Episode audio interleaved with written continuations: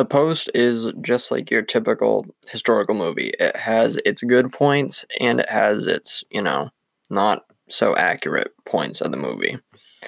So the film follows the Washington Post as they release the Pentagon Papers, which um, the New York Times started to release around the time that some of these or all these papers got stolen. And the Post just wants to bring light to a lot of the you know hidden secrets that you know have been hidden for around three decades and spanned across four presidencies and just it follows a bunch of the characters and you know all the legal stuff that happened during um, the releasing of these papers and yeah. Um, so in terms of characters nearly all these characters are depicted accurately with a couple minor differences here and there but that's you know as to be expected with a historical um, movie so one of the ways that this movie is not so accurate with its characters is um Kay Graham. The fact that um her husband committed suicide and that's how she got the company um wasn't really brushed upon in the movie. It was just kind of just glossed over and just not really touched upon and it's like the suicide was like the reason that she, you know, was in charge of the company around this time anyways. And it was just solemnly mentioned in you know it's just minor things like that that don't really play huge and affect the story in like a huge way. They don't really like change the story they just kind of take out minor details. So it's not really that big.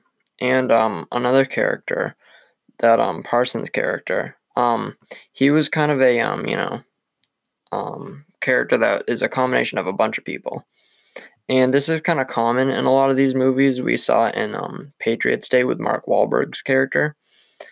When they can't really find somebody who fits, like, or not find somebody, um, it just saves time because there are a lot of people that contribute to a lot of stuff, but they only contribute in like minor ways. So they would add like a, you know, character that's a combination of a bunch of people.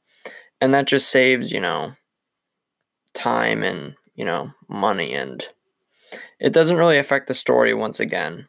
Um so arthur parsons is a fictional character in the movie but a lot of the things that you know he did in the movie and what he believed is not exactly inaccurate. In terms of um content um this movie is pretty accurate in um the content except for the stuff with um President Nixon. Um, in this movie, he is portrayed as like kind of like the villain, and he just seems like this big jerk. Um, but I think that just the reason why he was like portrayed as the villain in this movie is because, after all, it is a movie, and every movie needs like a bad guy. um, so obviously the government and stuff is the bad guy, but they wanted like that one person to be like the face of all the, you know, hate and drama. So just Nixon being the villain, it is inaccurate, but I can kind of see why they did it. It's one of those minor changes that Hollywood does to kind of add a little bit extra to the movie and make it a little bit more interesting. It gives you that person to kind of like root against and, you know, and um, another way that this, you know, is inaccurate in terms of content is um, when it says that Nixon banned the post from the White House and stuff. Um, that didn't actually happen when it said it did in the movie.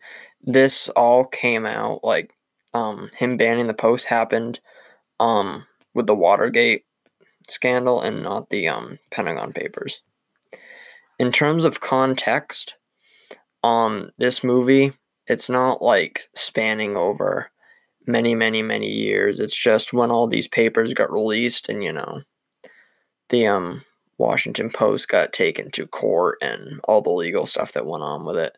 It doesn't take place over a long time, so there's not really a whole lot that can be, you know, lost or like changed like an event that happened you know, a day after a certain event in the movie didn't actually happen like a year later. it's all around the same time as it was in um real life. So just the only inaccuracies in this movie is that, you know, there's that, you know, composition character. And, you know, Kay Graham, um, you know, the fact that her husband committed suicide wasn't really brushed upon in terms of characters and content, just how Nixon was depicted and, you know, the fact that the Washington Post wasn't actually like banned and um from the White House. And just another thing with um the content is that this um you know the releasing of the Pentagon Papers wasn't like as big a deal as the movie made it into.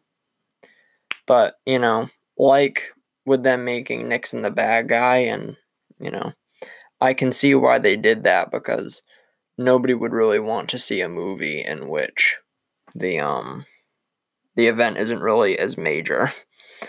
it's just kind of like this minor thing that happened. Nobody just wants to see like a movie about like a newspaper company releasing um some documents. They want like there to be like this big, you know, conflict between two groups.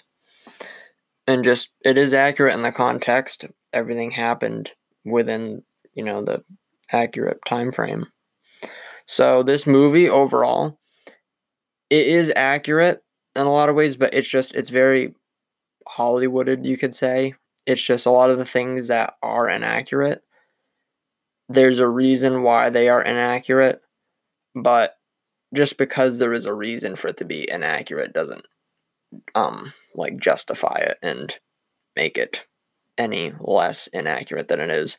It is inaccurate in, you know, numerous cases, but I think overall this is a pretty accurate movie, which is inaccurate in a lot of understandable areas.